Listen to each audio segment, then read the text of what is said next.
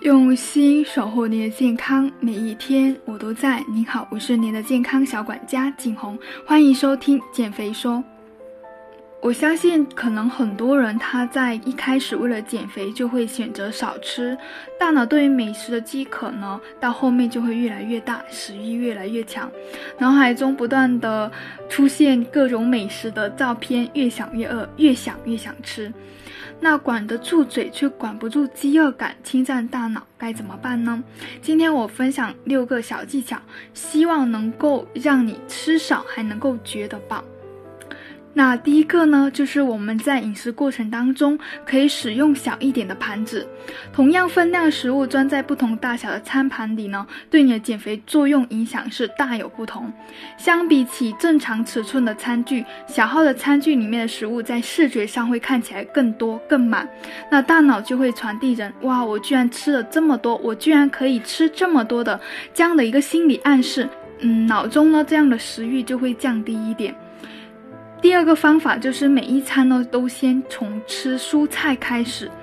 在吃饭的时候呢，不要总记得一些荤菜，比如说肉啊、鱼呀，可以先吃青菜，因为青菜中的膳食纤维非常丰富，有吸水膨胀性呢，可以占据比较大的体积，提供比较强的饱腹感。等到胃里已经有一点容积的话，对于肉啊还有主食的渴望就会减少，每一餐吃下来热量呢就会降低不少。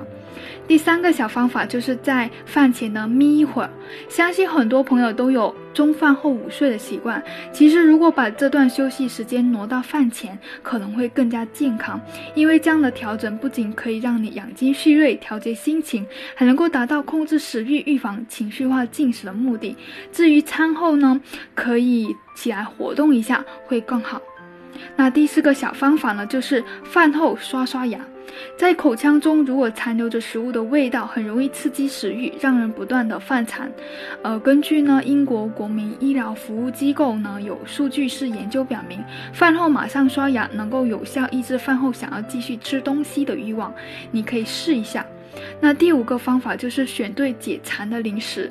如果还没有到饭点的时候吃点零食垫垫肚子呢，是非常好的。但是如果说你选择一些饼干啊、甜点啊这些小零食呢，最好是不要了，因为这中间的精致碳水呢，热量啊、油脂、糖分都很高。可以选择一些天然的、清淡的、饱腹的、低热量零食，比如说蔬果，还有酸奶、燕麦片等等。